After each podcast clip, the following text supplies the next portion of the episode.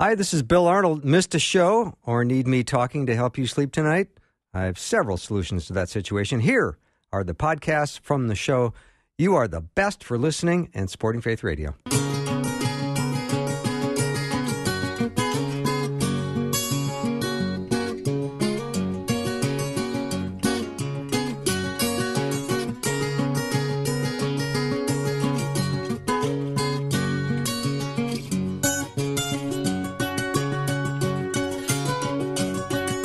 Welcome to Afternoons with me. I'm Bill Arnold. I've got my Bible open to the first chapter of Ephesians, and it says, Grace and peace to you from God our Father and the Lord Jesus Christ.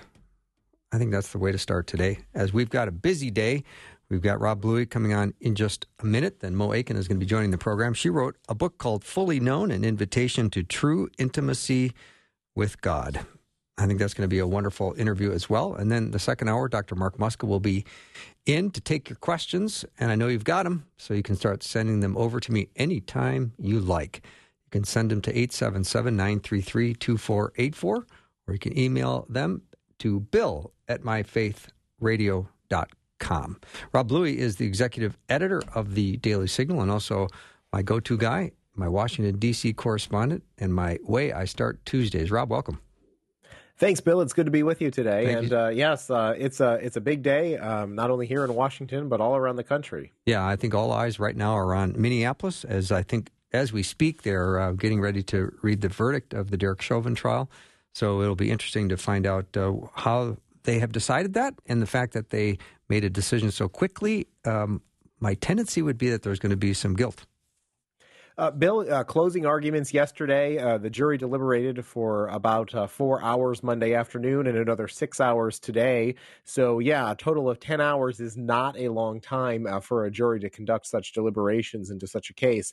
And, um, and it would suggest that, uh, that that's going to happen, but we will find out in a few moments. Of course, uh, uh, Derek Chauvin faces three charges uh, one is second degree unintentional murder, um, and one is second degree manslaughter, oh, and the uh, third is uh, third degree murder. So um, we'll be keeping a close eye on that, and I expect that uh, you know both you and I can. share with our audience here um, what what happens and some initial reactions. I know there's a huge crowd that's amassed outside the courthouse. Yeah, I'm not surprised, and I know the uh, National Guard has assembled, and they are, I think, ready for the disruption that uh, will or will not happen. I'm more likely to say it will happen at some level, but you never know. Bill, it'll be interesting to watch. Uh, Some people have suggested that even if it is, even if he is found guilty, um, some in the crowd might still resort uh, to to violence, um, and uh, and and it might depend on what the charge is. Now, I'm praying, Bill, that uh, as, as somebody who witnessed this up close and personal in Washington D.C. over the summer, that uh, that uh, individuals will not resort uh, to looting, looting and rioting and and all those destructive behaviors. I so hope you're right. Um, I don't know if you saw any of the closing arguments. Uh, I thought both the prosecution and the defense laid out their their position quite well, and we will see. It's um, one curious as to if the jurors were um, how they were not affected at some point by all of the publicity and the attention that the case got, as well as the twenty-seven million dollar settlement the Floyd family got in advance of the uh, the trial. Bill, I was surprised that uh, that they weren't sequestered during the actual uh, trial. They were sequestered, obviously, when they began um, their deliberations. But uh, yeah, it um, it even reached the point where where the judge um, really chided a U.S. Congresswoman, Maxine Waters, for for comments that she made about. Uh, you know, taking things kind of into their, you know, people taking things into their own hands and Mhm. resorting to violence, and and the judge talked about how uh, you know that could be a grounds for appeal, and so I think that uh, our, our leaders um, hopefully are on their best behavior uh, in these next hours and uh, and and really leading and, and setting a, a positive example. That that certainly wasn't the case um, for those comments that she made. But you're absolutely right. Um, you know, both sides uh, took a different approach to this case. Uh, the prosecution uh, had, uh, you know, a significant amount of time that they spent uh, calling 38 people in total. The defense, by contrast, called just seven. Of course, Chauvin himself was was not one of them. He invoked his his right not to testify. So, um, you know, a, a different strategy, um, but but certainly one that we'll we'll get resolution to here soon. hmm What did you and your colleagues say about the trip that um, Congressman Waters made to mini, uh, Minnesota over the weekend, and when she was addressing the crowd in Brooklyn Park. Uh, well, I, I think it's irresponsible for. I, I think uh, first of all, she has a history of making these incendiary remarks and and really trying to rile people up. This isn't the first time she will have found herself in a media firestorm over this. Um, I think it's unfortunate though that that somebody who is a member of Congress would um, would would resort to that kind of a la- kind of language because I mean. what what stirs a crowd, you know, uh, can really, uh, as we've seen recently, you know, take things out of control. And I think that that was uh, really unfortunate. And I was glad to see that the judge did weigh in and uh, and and call her out for that. Um, but uh, you know, we we live in heated times, Bill, and and uh, I, I think this is a contribution to kind of the twenty four seven news cycle, social media um, you know, all of those things combined, uh, there's a, there's a lot. And and let's not forget that uh, you know, almost a year ago, when when we as Americans watched what happened and watched those nine minutes. Uh, we were all moved in, in, in very different ways, and mm-hmm. it, it led to a, a lot of the uh, the violence that we saw over the summer. In some cases, it led to reforms on police, uh, led to big changes. So, um, and and you know, we're still not we're still not done yet. Yeah. Um, there's there's still things that are in the works, but we will uh, keep a close eye on it. Yeah. Do you have your news feed up, Rob? Because the decision has been made. Uh, Bill, I, I've, I've got it. Uh, you know, you, you go ahead and you go ahead and announce it. I, I did not see it. Well, no, it appears that he's guilty on all three counts. Okay, Okay, yes, I'm seeing that come across the ticker right now, and I see that they just took him out in handcuffs. Okay. So um, I did not hear it because we were talking, but mm-hmm. um, mm-hmm. but based on on the on the the news ticker, um, so guilty on all counts in the death of George Floyd. So mm-hmm. uh, there you have it. Um, he will of course have his opportunity to appeal, as I expect he he probably will. I believe the jury now has to go back and um, and and make some other determinations uh, to see if there were aggravating factors that existed. Uh, one of those aggravating factors is whether the victim was uh, George Floyd was treated with particularly particular cruelty, and the second is if a child was present. And there were some witnesses at the scene who said there were uh, were some people underage who were there at the time. Uh, those aggravating factors could basically um, increase the number of years that he will have to spend um, behind bars. So uh, that will, you know, m- more to come on that, and obviously sentencing will happen later. Mm-hmm. I know the uh, judge Cahill did suggest that the comments made by Maxine Waters um, might create an opportunity for defense to appeal. Are you assuming that will happen? Are you thinking that is going to be uh, Eric Nelson's next move for his client? I, I think that it, it, it, probably will. I mean, again, as we were just talking about, I, I think that the fact that there were so many things that were happening outside. I mean, I, I, Bill, I think you and I previously talked on a, on a show about the, the, the city settlement and and the fact that how can you find a, a jury that's that's unbiased. I mean, there there could be, a, I guess, a whole host of things that uh, the defense would argue in an appeal.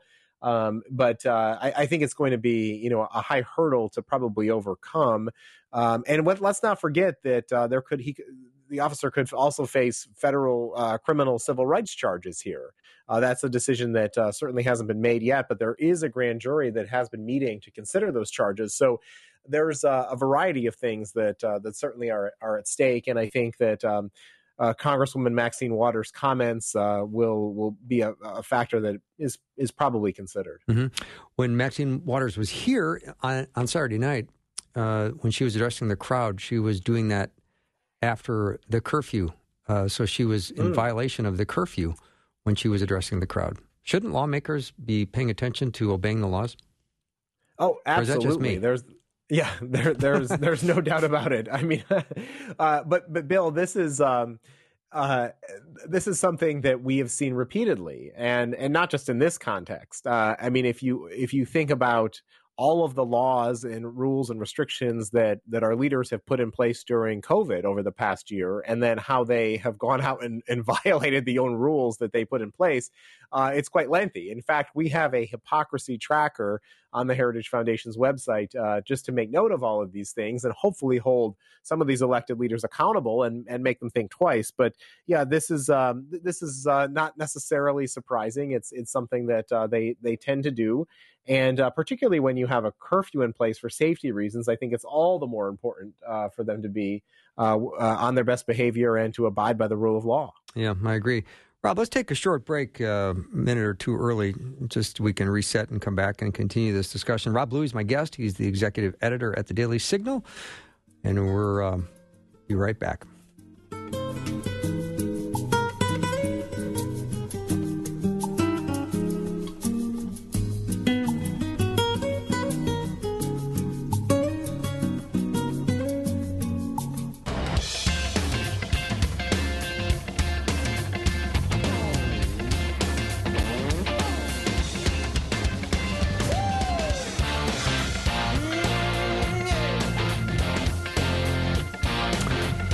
Blessings to you on this Tuesday. We're starting off on, with Rob Bluey, my guest, uh, who is a regular guest every Tuesday. Get things started here.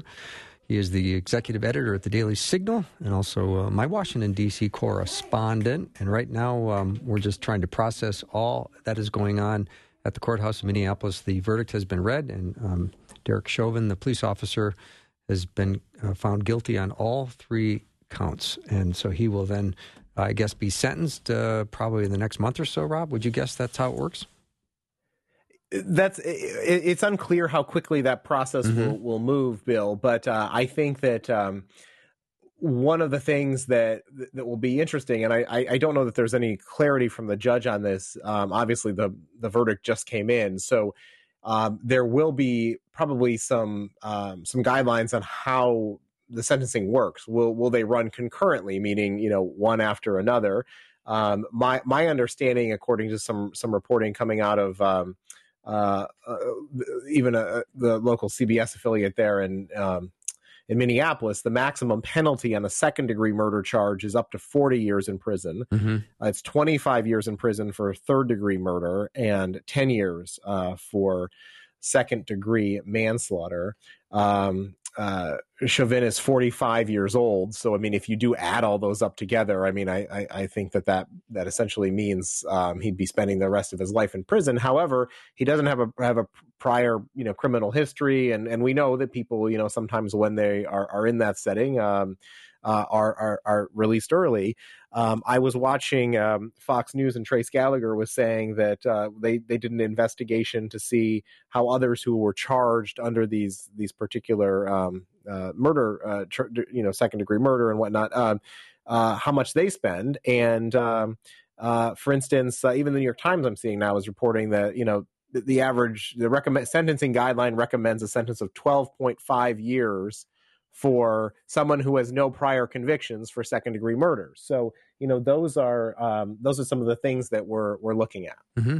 Rob, how unusual is it to keep the jury anonymous in court trials? Uh, well, it, it's it's important because obviously they could face outside pressure.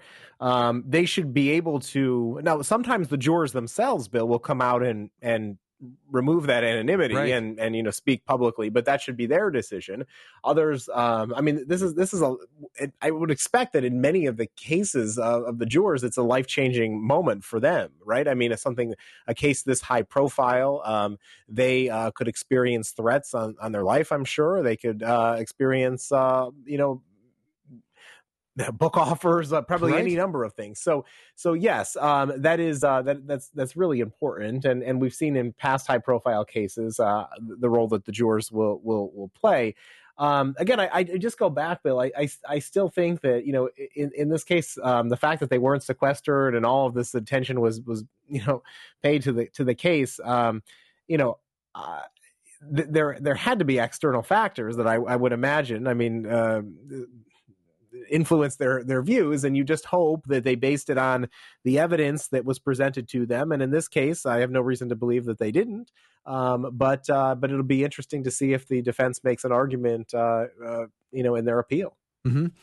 rob i'd love for you to comment on the uh, ad that uh, Kay Cole James uh, authored and released in advance of the Senate Judiciary Committee's um, Jim Crow 2021. Um, well, Yes, what a what a day to um, for for both of these things to be happening, Bill. So yeah. in in Washington today, all eyes were on the Senate Judiciary Committee where they had a hearing, which you correctly said was titled Jim Crow 2021. uh, many of the Republicans who were on the panel uh, spoke out and said that it was uh, un you know unwise for the Democrats to use that kind of language.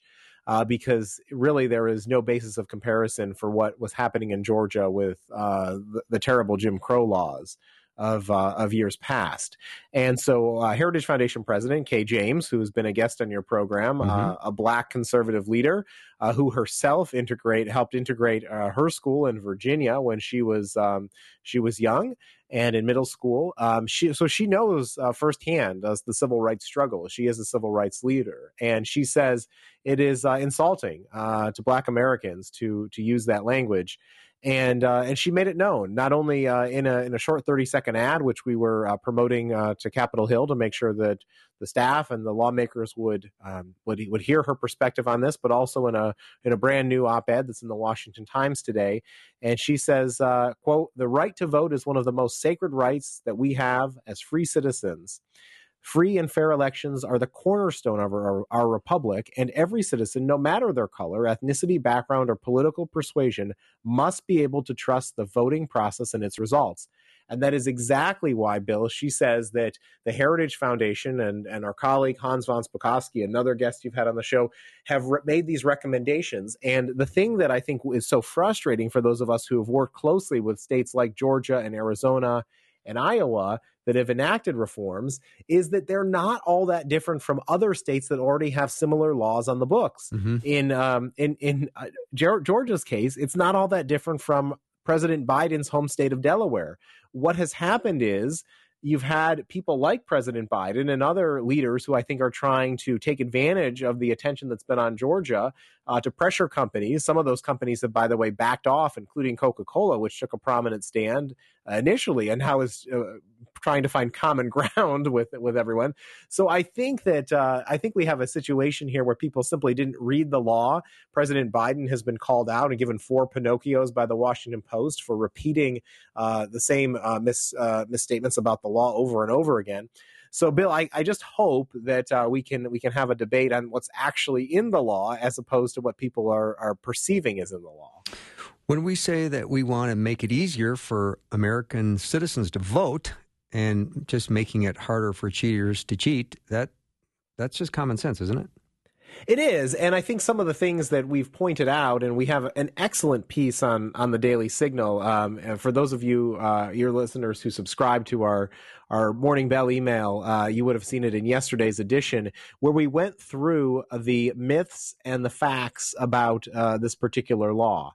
And I think the one uh, we, we we just focused on on four of the biggest, and one of them was that the Georgia election law discourages voting and suppresses votes, as you just said, and it is not that at all. Uh, the, the truth of the matter is that the Georgia law does not do that. It encourages and provides more access in terms of absentee ballots and early voting than even what some Democrat led states have, as, as I just indicated. So, um, you know, you, uh, you, you, you, you, are seeing things in there um, about you know they, they can't vote on Sunday. That's not true. There is still voting on on Saturdays and Sundays. Uh, you know, one of the other big things that's in the law is um, is about the voter ID requirements. Uh, frankly, again, I just don't get this one. Uh, people seem to suggest that it, it's it's racist to to require voter ID, but if you ask uh, minorities in our country, they overwhelmingly support um, having identification uh, because it it helps them, uh, you know with the integrity, you know, uphold the integrity of our elections. So, you know, some of those things are are just um, are, are just really out there, including this whole notion that the bill bans uh, voters from having water while they're waiting in line. It does no such thing. What it does is it says that you can't a campaign can't go handing out like favors right. uh, to voters to try to win their vote. Um, but if if an election official wants to to pass out water, that's fine. Um, but we've all been, I think, in situations where you know the Democratic Party or Republican Party will be stationed hundred feet from the polling place and maybe have cookies or something. I mean, I hope that that would take more to win somebody's vote, but um, but you know, I think that it's important to have some some limitations in place like this, and that's exactly what what the Georgia law law does, uh, it really does try to cut down on those who who are cheating, and and it really tries to get back to the point pre-pandemic where some of these changes that were made to accommodate uh, really the the drastic situation we found ourselves in in 2020 uh, don't get carried forward. If you can show up in person and vote, you should show up in person and vote. Mm-hmm. Rob, I would imagine you're uh, concerned as a parent about what your kids are going to be taught in school. Yes, absolutely, Bill, and uh, it is uh, it is something that has really um, uh, taken the nation by storm. In fact, I read this incredible letter. You you would you would sometimes most of the fight seems to be on the public school front, but I actually think this is happening probably more frequently in some private schools, and maybe some private schools with uh, with you know not necessarily. Um, uh, religious based private schools, but some some private schools that uh, may have more of a woke agenda, if you will. And uh, I read a piece uh, that was written by a parent uh, from a really pricey school in New York who uh, decided that he was going to pull his daughter out of the school because so much of the curriculum had come to focus on critical race theory and identity politics and not on just the basics of education. And I think it was really unfortunate to read that a parent who would be paying, you know, upwards of, you know, $50,000 or more a year, uh, th- this is again, not college we're talking about. This is like elementary and middle school and high school. Um, would the school would go so radically in that direction. And I think that um, we see from test scores that our, our kids have enough difficulty and trouble uh, with just the basics um, that we should stick to that uh, while teaching them you know appropriate lessons about life but not making everything viewed through the lens of, of race and i think that uh, that's certainly not what our founders intended and that's not the direction that we should go and isn't that more or less the job of the parents it certainly is. I mean, you know me. I, have been uh, strongly advocating for parental responsibility here. I enjoy uh, spending time with my own kids and uh, and helping them with their work. I think it also gives parents insight into what's going on in their school in their child's education when uh, they do spend that time with their kids learning about uh, what's being taught in school. So so take a step, take a moment. Uh, not only is it good family bonding time, but but hopefully it'll make more informed citizenry as a result. Yeah, Rob, thank you for processing with me the verdict. It's been nice having you on the line as this news came in. I appreciate your informed perspective, and uh, I, I, just always enjoy talking to you on Tuesday. So thank you once again for being with me. Thank you, Bill, and prayers go out to everybody there in Minneapolis, Indeed. and I hope everything is uh, safe and peaceful this yeah, evening. I've been praying all day. Thanks so much, Rob. Take care. Yeah, have a great day. Rob Bluey has been my guest. He is the executive editor at the Daily Signal. You can go to dailysignal.com, dailysignal.com to check out uh, Rob and his colleagues who write over there. And also, um, after our break, we're going to come back and talk to Mo Aiken. She's written a book called Fully Known. It's an invitation to true intimacy with God. And I think that's going to be a fascinating uh, way to go from our discussion with Rob into something that is on all of our hearts. We all want to be more intimate with God, and we're going to figure out uh, what Mo's got to say about that. We'll take a short break and be right back.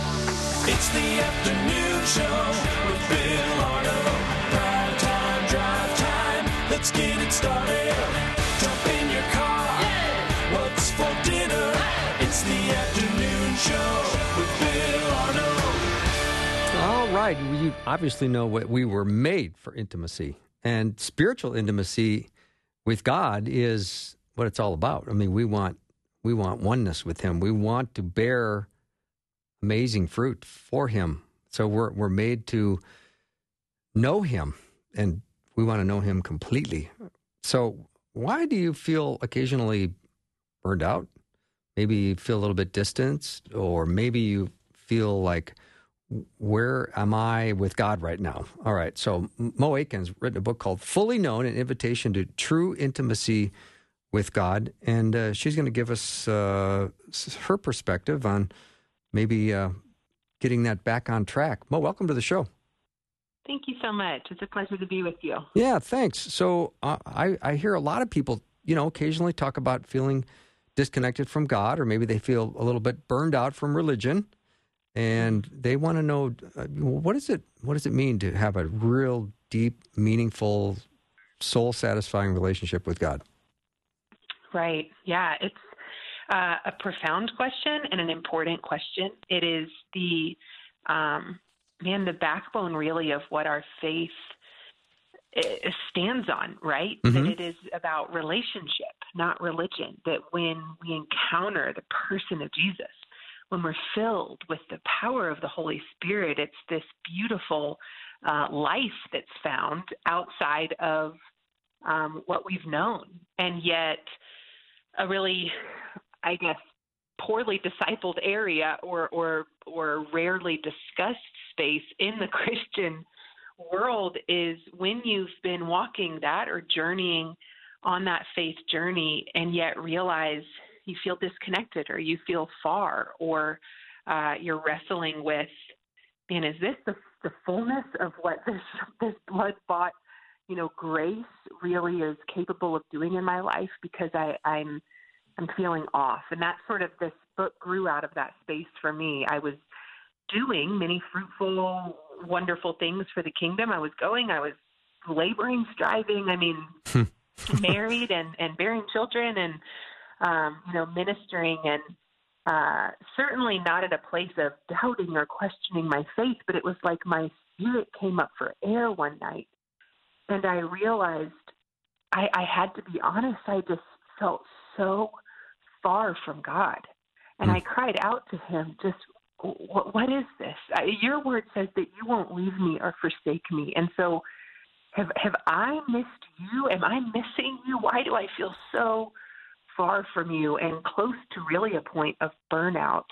Um, and it was at that place that he encountered me with kind of an interesting scripture. I think one that we uh, maybe run from. It seems kind of scary, but it, it really became the most beautiful invitation. Matthew 7 21 through 23 that says, Not all who say to me, Lord, Lord, will enter the kingdom of heaven, only those who do the will of my Father. Many on that day will say to me, Did we not prophesy, perform miracles, cast demons? But to them I will say, Depart from me. I never knew you, you Mhm. workers of lawlessness.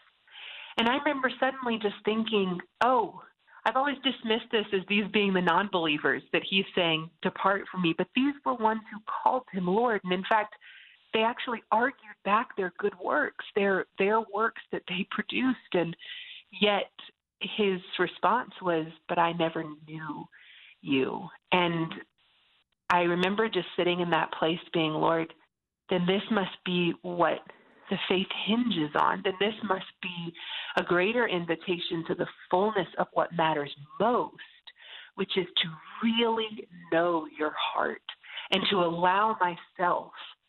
in full vulnerability to be known by you. And so I need you to show me what that looks like. I need you to show me how to value being with you more than just doing for you. Um, and that's sort of where we get to this place of performative, you know, intimacy versus truly connective oneness um, and intimacy that, that actually allows an intimate knowing, which is the great invitation of this uh, this knowing love that he speaks of in Matthew 7. Mm-hmm. Well, is it uh, more of a one way street? Because God knows us completely. Um, he knew us before the creation of the world. So, Mhm. isn't it a one way street where we have to get to know Him? And I think of the word intimacy. If you break it down, I've heard it said that it means in to see me. So, Mm. uh, how are we uh, getting close to Him? And to me, that's how we fully know Him is through His Word and through our time uh, studying and fellowship and prayer and all that. hmm I would say that there, uh, if we look sort of at the picture that he gave me and, and that I unpacked through this book, uh, we see the beauty of the fullness of what is covenantal love. So Mhm. if we think about a marriage, a marriage covenant, it really is a mutual um, love, a mutual self sacrifice, a giving and receiving that uh, both are making really their uh, equal efforts, for lack of a better word. A lot of the times nowadays in marriage, we see, "Hey, we'll marry and then keep me happy, and if you don't, I'm I'm out the door." And mm-hmm. that's a pretty broken broken picture of intimacy that we see. But in this true right-natured intimacy, there is a uh, mutual choice, and we know the beauty and the power of the fullness that God uh, has chosen us, that He's made a way for us, that He uh, upkeeps his end of the covenant perfectly because he is perfect love. Our invitation is to draw near, to receive of that, to love because he loved us first. And I think even as it's prophesied in Genesis, when we look at the scripture many of us pull for the first marriage, we actually see the gospel prophesied that a man would leave his father's house, that he come and receive his bride, that the two would become one flesh and that they would be naked and unashamed. Well, this is uh, really the work of the gospel as well, because we know when we took this bait by the enemy, when sin entered in and deceives us and pulls us away from this perfect unity that was known in the garden, the rescue mission of Christ, this bridegroom who came for his bride, Christ leaves his father's house. He left his father's house to come and receive his bride. And the two come together. They become one flesh when we accept him, when we receive him. And in that, uh, we can become naked and unashamed, really spiritually, before God again. We can know this oneness that is uh, not like Eve hiding behind the fig leaves. It's no longer us hiding behind our shame or our guilt or our fear, um, but that we've not only pursued and sought who he is, more of his character, more of his heart, more of his nature in prayer, in the word, in fellowship, in communion with the Holy Spirit. But we've also allowed ourselves to to um, man be ministered to by his spirit to be sanctified to come out from hiding to allow him to uh, see and touch and heal the deepest and most broken parts of us. So it certainly is that He already knows every hair on our head, absolutely, that He uh, is in full knowledge of who we are. It's are we going to come into agreement of that? Uh, with that, and no longer hide, no longer be ashamed, no longer feel like him pointing out the sin that he desires we turn from, be something of condemnation, but that it is actually for our good. It's for our sanctification. And we can truly, fully bring ourselves to Him as we explore the fullness of who He is, too. Mm-hmm. So, if we're going to be fully known just on a personal human level, we would think that the person that really wants to fully know us is going to be listening to us, hearing us what about mm-hmm. when people feel like um, I want to be really intimate with God and I'm I'm praying my prayers, but I don't feel like they're being answered? And mm-hmm. what can they do to be heard by God? Oh, that's a great question. It is the truth of knowing um, that He is He hears us, that He hears the cries of our heart, that He um, man knows our days even before we've moved into them that he is with us. Um, i think a lot of the time our struggle or at least mine as i realized as he was ministering to me through this space was often i would steal away with him. I'd go to that quiet place right? And i would begin to um, bring all of my prayers my needs my angst the fullness of um, myself to him, but I often sort of upped and walked out before I took the time to sit and be still and listen and receive his response. And so I think sometimes we might feel this uh, like maybe we're not seen or we're not heard or he's just abandoned us or left us when the busyness or the noise or the chaos or the distractions or our circumstances in life kind of force us out of that intimate place, whether it be quite literal in a prayer closet or, you know, in our car or or wherever we find that quiet time, or if it be the intimate place even of our, our hearts and our minds as we're going about our day and coming to commune with him. I think sometimes we're, uh, I should speak for myself really here. I'm a bit of a word vomiter. And then when it comes to hearing what has to be said in response, suddenly the distractions of life or my own thoughts can really pull me away.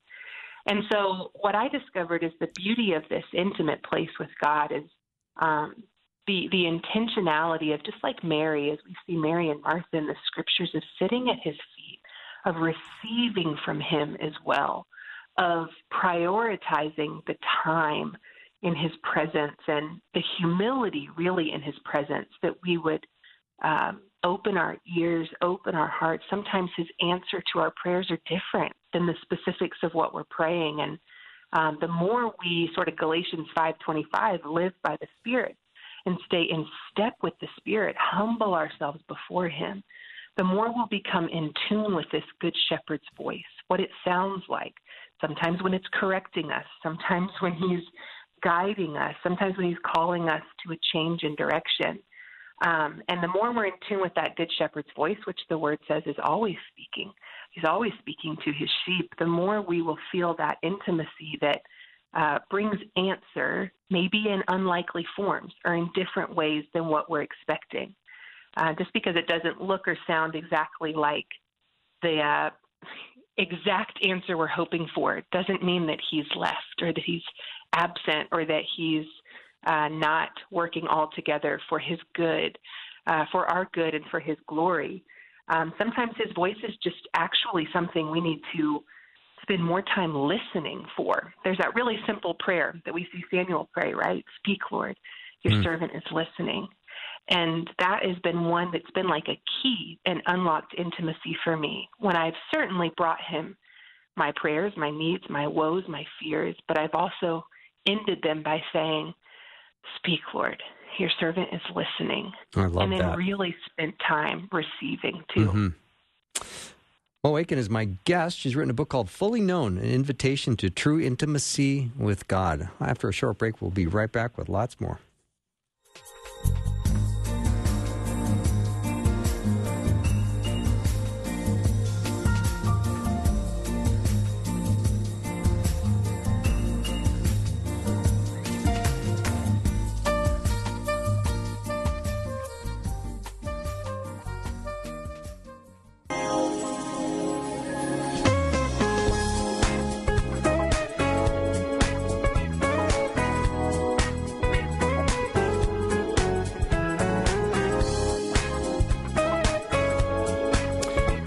With Mo Aiken. Mo, are you a Maureen?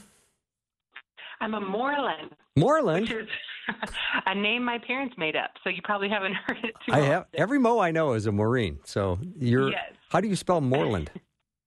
it is M O R L A N. My mom's maiden name was Moore, and her mom's name was Jacqueline. Oh, that's beautiful. So they put those two together, and then yeah, changed the spelling a little, and made a beautiful name, and then the moment I was born, my dad called me Mo Monster, and that was the end of that story.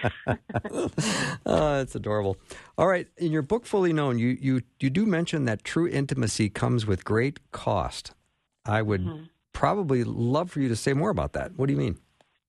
Sure. Yeah. Well, it sort of goes back to what we were talking about even a second ago. This this mutual covenantal commitment. I think a lot of the times um, in the American church and in, in, in the church as a whole, we've we've struggled some, uh, to put it lightly, with buying buying into and and bearing very little to poor fruit from a real grace abusing gospel message that we pray a prayer one time and then we live however we please, right? Though he'll certainly and he'll forgive me and no, there's grace for that and uh, it really doesn't look like lives of faith or walks that um, are carrying much of a cross. It it looks a lot like uh, wanting the benefits of God without really wanting God. And um, what I realized, even as I was journeying through understanding greater intimacy with Him, and He was showing it to me through this picture of of the marriage model of this covenantal love, was the power of what this mutual exchange uh, looks like and the way that it looks in our lives. Uh, Christ has given all for us, right? And so all of our lives in true love would be laid down in response. Uh, he's he's given us the fullness of himself and so it's the fullness of ourselves that we're to bring to the table, really, if we want to know the full power of what that cross even afforded us. It's um, it's not a lukewarm type of life.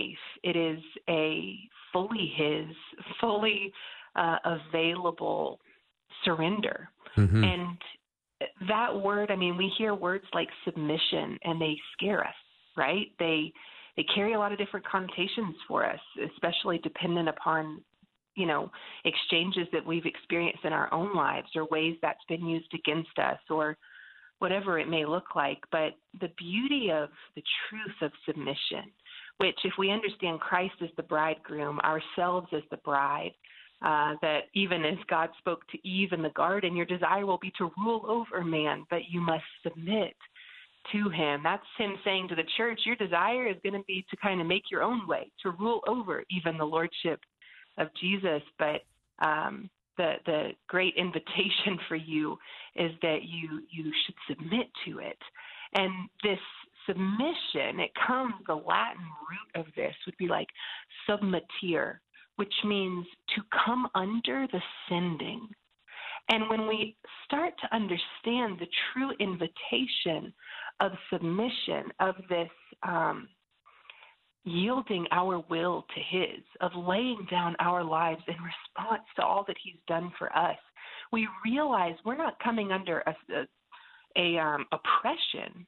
We're coming under the beauty of His sending, of His assignment, of His kingdom work, of all that God is doing here on earth as it will be in heaven, and saying yes to that, man, it can come with what seem like really real, tangible, worldly cost, right? Mm-hmm. We are giving our time. We're giving of our energy to different things. Generosity becomes a move.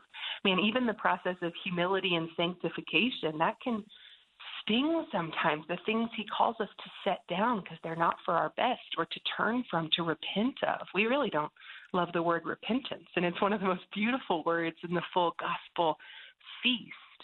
But he is calling us to the beauty of uh, a mutual covenantal love that has the power to really transform and change things in our own hearts and in the world around us. Um, but that is sometimes the, the cost becomes the fear, right? We start calculating the cost and um, we we wonder what it's gonna what it's gonna cost us, what we're gonna have to give up, what we're gonna have to turn from, what sin he might point out in us that um, we don't we don't know if we really want to part from, if we're being honest. But I like to encourage people, and I, I do in the book as well, to focus also on the gain. We think so much about the cost that we forget the beauty of the gain. That to co labor with Christ, to agree with Him, to submit our will to His, man, it always bears powerful fruit. It is for our good. He loves us, He delights in us for this covenantal love to flourish. Man, He's leading us in the way we should go. And so these costs actually, um, man, they're usually the things that hinder us from knowing the fullness of gain in life in Christ, this life abundantly offered to us. Because um, we fear what are you know, sort of the fleshly or the worldly cost to that.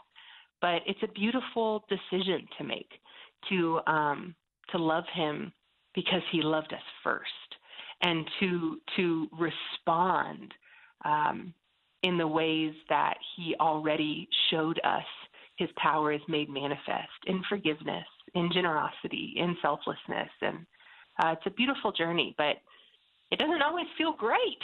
Yeah. Sometimes it's really hard. Yeah. it's really holy. Well, encourage the listener who maybe is on a little bit of a plateau and has not been actively pursuing their relationship with God. Maybe we can get mm-hmm. them nudged out of their out of their comfort zone a little bit. Yeah, absolutely. Well, if the nudge of Matthew 7 isn't one that two hands shoves people out of their comfort zone, realizing the importance, in fact, the essential nature, really, of this intimacy with God. That was what, at least for my personality type, I needed that bit of a shakeup to say, wow, I I, I, I don't want to buy into what anyone else has told me. I want to read the Word of God and have the Spirit bring it to life for me. And when I did, I saw that powerful, essential nature of of prioritizing my life to make the room to draw near. Usually, that's our problem, right? We're we're busy, we're goers, we're doers, we're doers, we're Marthas. Um, but I also found, even in navigating that and for people who are at different places, the beauty and the truth that His mercies are new every morning. It's not a fearful two hand shove to make sure you're in His presence more. It's it's actually a beautiful invitation. He desires to be with us. He he loves us. He wants to heal the wounds that are within us. He wants to reveal to us the fullness of who we were made to be, layers of ourselves that only He knows and only come by revelation in His presence. And a lot of life circumstances, a lot of uh, challenges in relationships, a lot of distractions are the very things that culminate to keep us out of His arms. But I, I came across Isaiah 30, I believe it's Isaiah 30, 15 one day when I was preparing a message, and he was speaking to what he calls the rebellious Judah. And um, he said to them, Man, only in returning to me and resting in me will you be saved. And another version would say, It's only in repentance and in resting in me will you be saved. And I just thought, you know, this isn't speaking solely of eternal salvation. This is the very saving so many of us need each and every day. Saving from the anxiety that script us, or the depression, or the circumstances of life, or the fear, or whatever it is, fill in the blank that consumes us and keeps us kind of apathetic. Because we have a very real enemy who doesn't want us intimate with God, who doesn't want us to come to know the fullness of our identity in Him, especially not to be activated in the power of what His love brings forth. But I want the saving today, now, tomorrow, forevermore. And that comes only by returning to Him and resting in Him. So, for those who feel dry or stagnant, I would really encourage them to begin to ask, why is it? What is it that keeps me out of the Word, that keeps me out of prayer, that keeps me out of, you know, communion with God? And uh, what would it look like for me to believe that his mercies are new, that I can return, that he is waiting for me with open arms, and as I draw near to him, he draws near to me. Uh, when we begin to sort of think through these layers of the why, it can really release us from a lot of this kind of paralyzing prison of um, apathy or shutdown um, that has hindered a lot of our growth for a long time because the enemy doesn't want us matured. He especially doesn't want us made made perfect in love, like the word says. So true. Um, so it's thinking through those things and wrestling with that stuff, wrestling well with those things, which is another chapter of the book. I write how we actually wrestle well hmm. with this stuff that can really bring a lot of breakthrough. That's awesome. Well, thank you so much for coming on the program, and, and uh, congratulations on your book, Fully Known: An Invitation to True Intimacy with God. Mo Aiken has been my guest. My have, pleasure. Yep. Have a great rest of the day. We'll take a little break. We come back. Hour two is just ahead. We're going to have Dr. Mark Muska in studio. And of course, you know that's Ask the Professor. You can start sending your questions fast and furious over to 877 933 2484. Again, 877 933 2484. Dr. Muska will do his very best to answer your questions. Maybe you've got something that you've read in the Bible that has confused you or you want some clarification on something, uh, let me know and let Dr. Muska know. We'll be right back.